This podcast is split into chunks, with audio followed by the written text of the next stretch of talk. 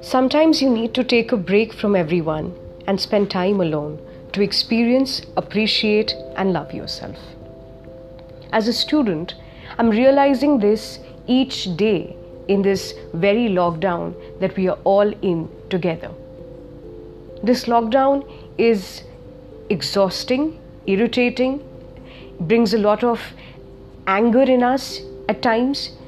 but at the end of the day, if we really reflect upon this lockdown, or if we really reflect upon these many months that we have spent sitting in our houses,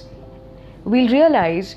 that this is actually the time to recharge our batteries,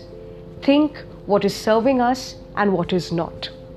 I have had a couple of realizations in these many months, and I'm sure that when I step out of my house after this lockdown is lifted, I'll be a better person, because surely I'm recharging my batteries.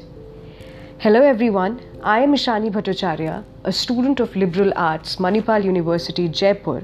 and I will be sharing my lockdown realizations in the coming episodes with you all.